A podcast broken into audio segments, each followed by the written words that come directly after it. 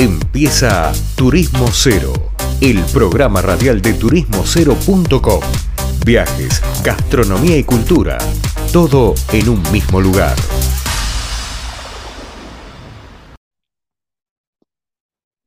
Bueno, estamos acá en Turismo Cero en la radio, escuchando un poquito de. Veníamos de una tanda, un poco de música. Y nada, siempre me interesa hablar con la gente que está atrás de la capacitación de la industria. Y por eso vamos a hablar ahora con el licenciado Julián Copesec, que es director de la consultora Observatur, que está generando bastantes cosas en el ámbito académico y universitario. Y bueno, la verdad que prefiero que me lo cuente él y que nos cuente él de qué se trata y para qué se hace esto, básicamente. Julián, ¿cómo te va? Leandro Pérez Lerea te saluda. Hola, Leandro, ¿cómo estás? Muy bien, ¿vos? Muy bien, por suerte, muy bien. Bueno, Julián, en tu rol de, capacitador o de, no, sé si docente o directivo de algunas cuantas eh, diplomaturas o materias, estás de cara a armar una especie de seminario relacionado con el turismo. Contame un poco, por lo menos ordename un poco de qué se trata esto que están haciendo. Eh, mira, eh, como bueno, vos sabés, yo fui muchos años responsable de turismo acá en el municipio de Tigre. Sí. Y lo que hemos identificado es la falta de, formación profesional, sobre todo en la zona norte de Gran Buenos Aires. O sea, no, no existe ninguna licenciatura, ninguna universidad formal que esté formando actualmente a profesionales del turismo. Y en ese tránsito interesé a la Universidad de San Isidro en iniciar primero una diplomatura en turismo sostenible, que eso ya lo largamos y, por suerte con mucho éxito. Y el año que viene una licenciatura en turismo, en turismo y hotelería, con la idea de fortalecer todo lo que es la oferta eh, turística de, la, de lo que es la zona norte de Buenos Aires, cercana a, a la capital federal, ¿no?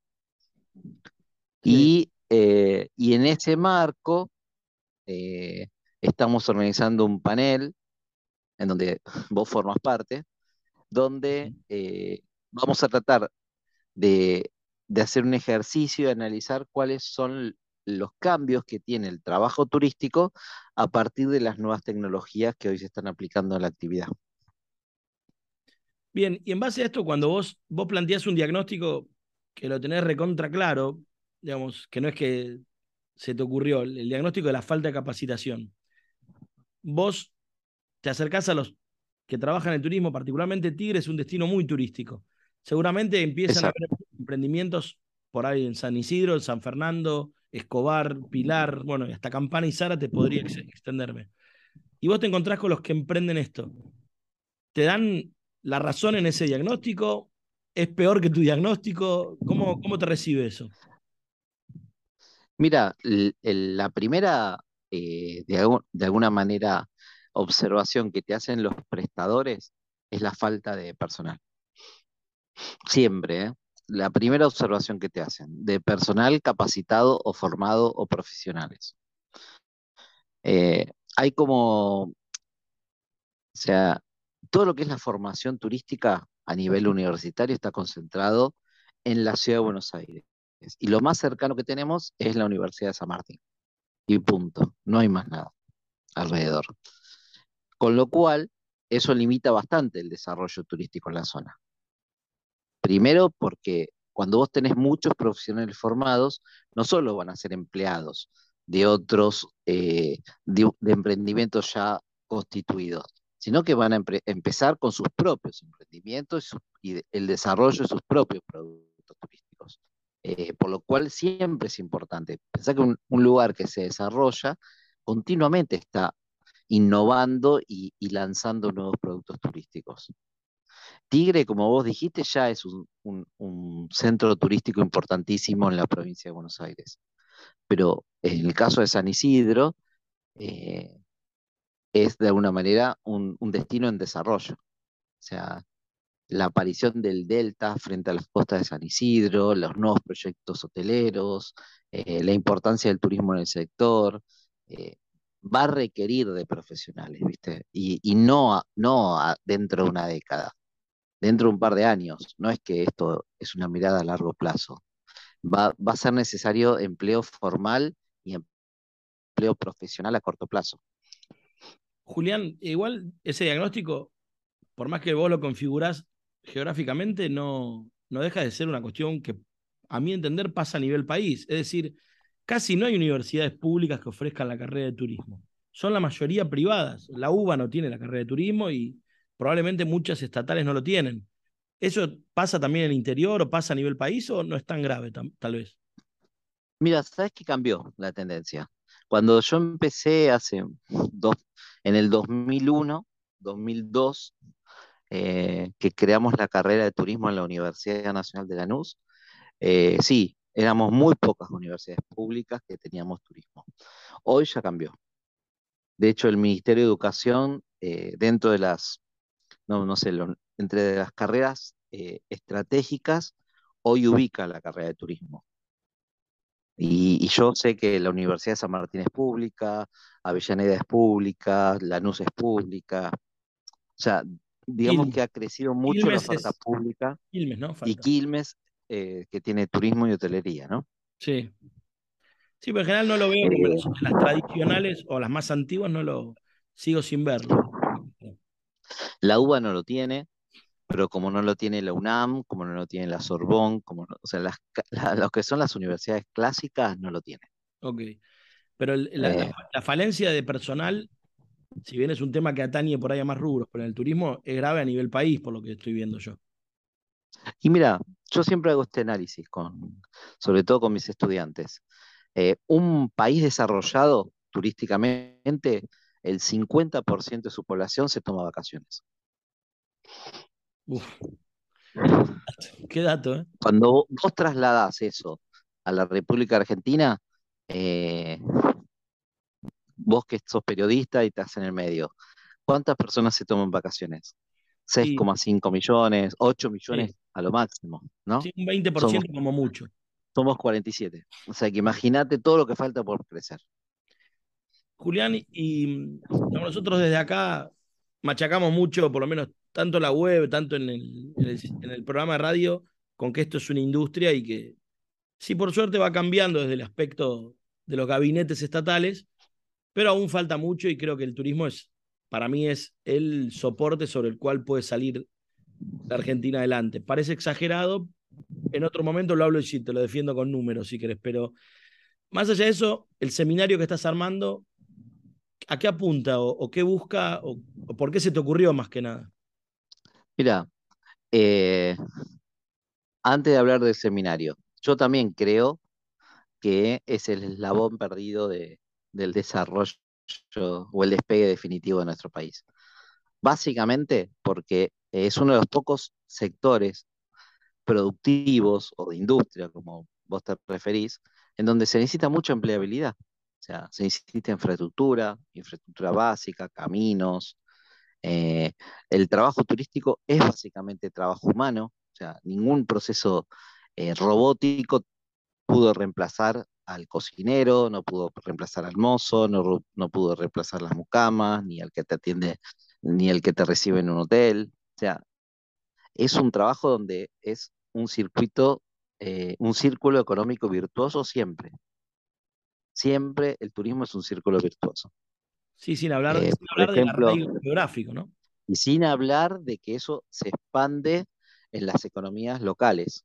Claro. Vos pensás que otras ramas de la industria, eh, que yo, la automotriz o el petróleo u otras, eh, robotizan mucho de sus procedimientos. Quizá hay un, un, pozo que se extrae petróleo y no tiene ningún empleado, porque hay solo una persona que, solo una persona que controla que siga la máquina funcionando en vez del turismo necesita mucho personal, mucha empleabilidad, retiene a las personas en su lugar de residencia.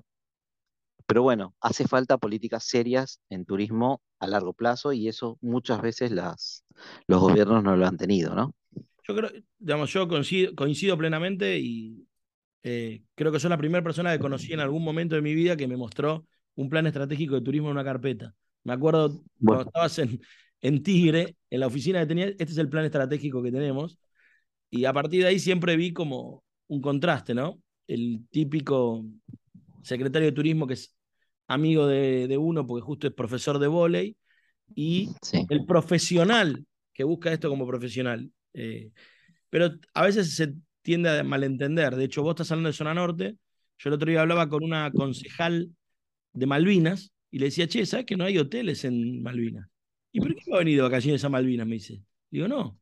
Tenés que fijarte que tenés un parque industrial enorme, que tenés un montón de empresas, que entre proveedores y clientes podrían necesitar un hotel, un centro de convenciones, no solamente el turismo entendido como voy de vacaciones a Mar del Plata, sino como un servicio a alguien que viaja.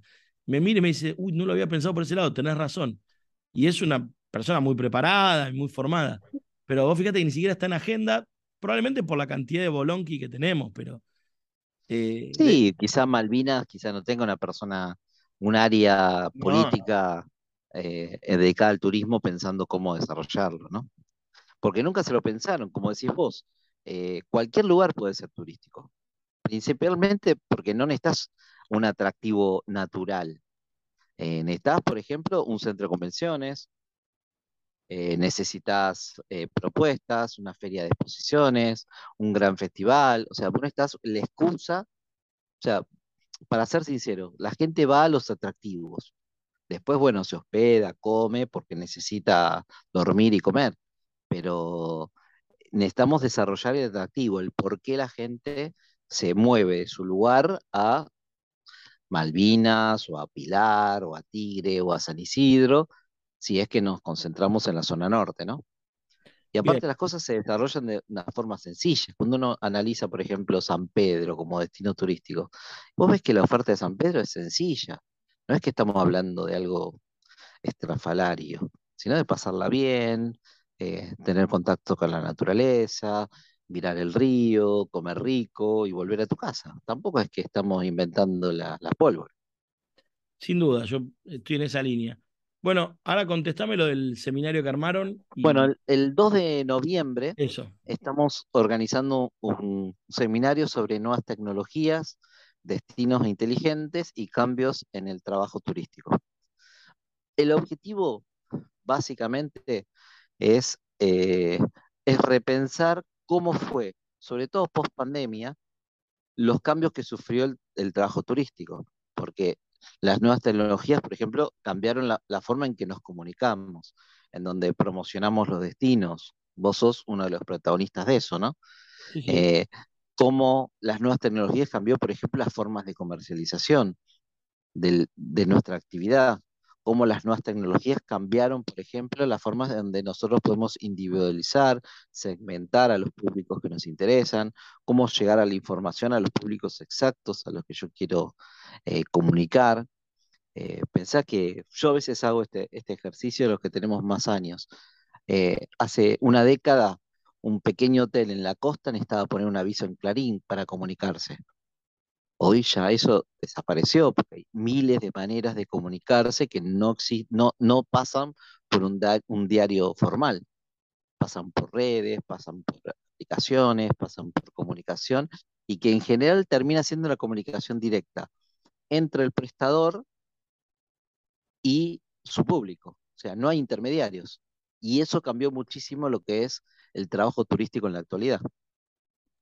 Bien, ¿y esto es abierto a todo público por Zoom? ¿Cómo se...? Va a ser, va a ser un panel online, sobre todo porque tengo personas, sobre todo eh, personas de, que están especializados en destinos inteligentes de, de Uruguay.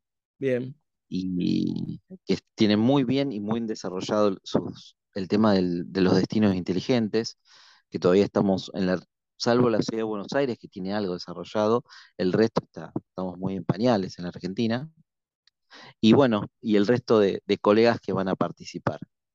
Así que los invito, después te mando bien la información para que lo puedan comunicar correctamente. Muy bien, Julián, gracias y le deseamos éxitos. Obviamente vamos a ser parte y vamos a estar ahí y si se puede, quizás hasta lo transmitamos en nuestras redes, veremos.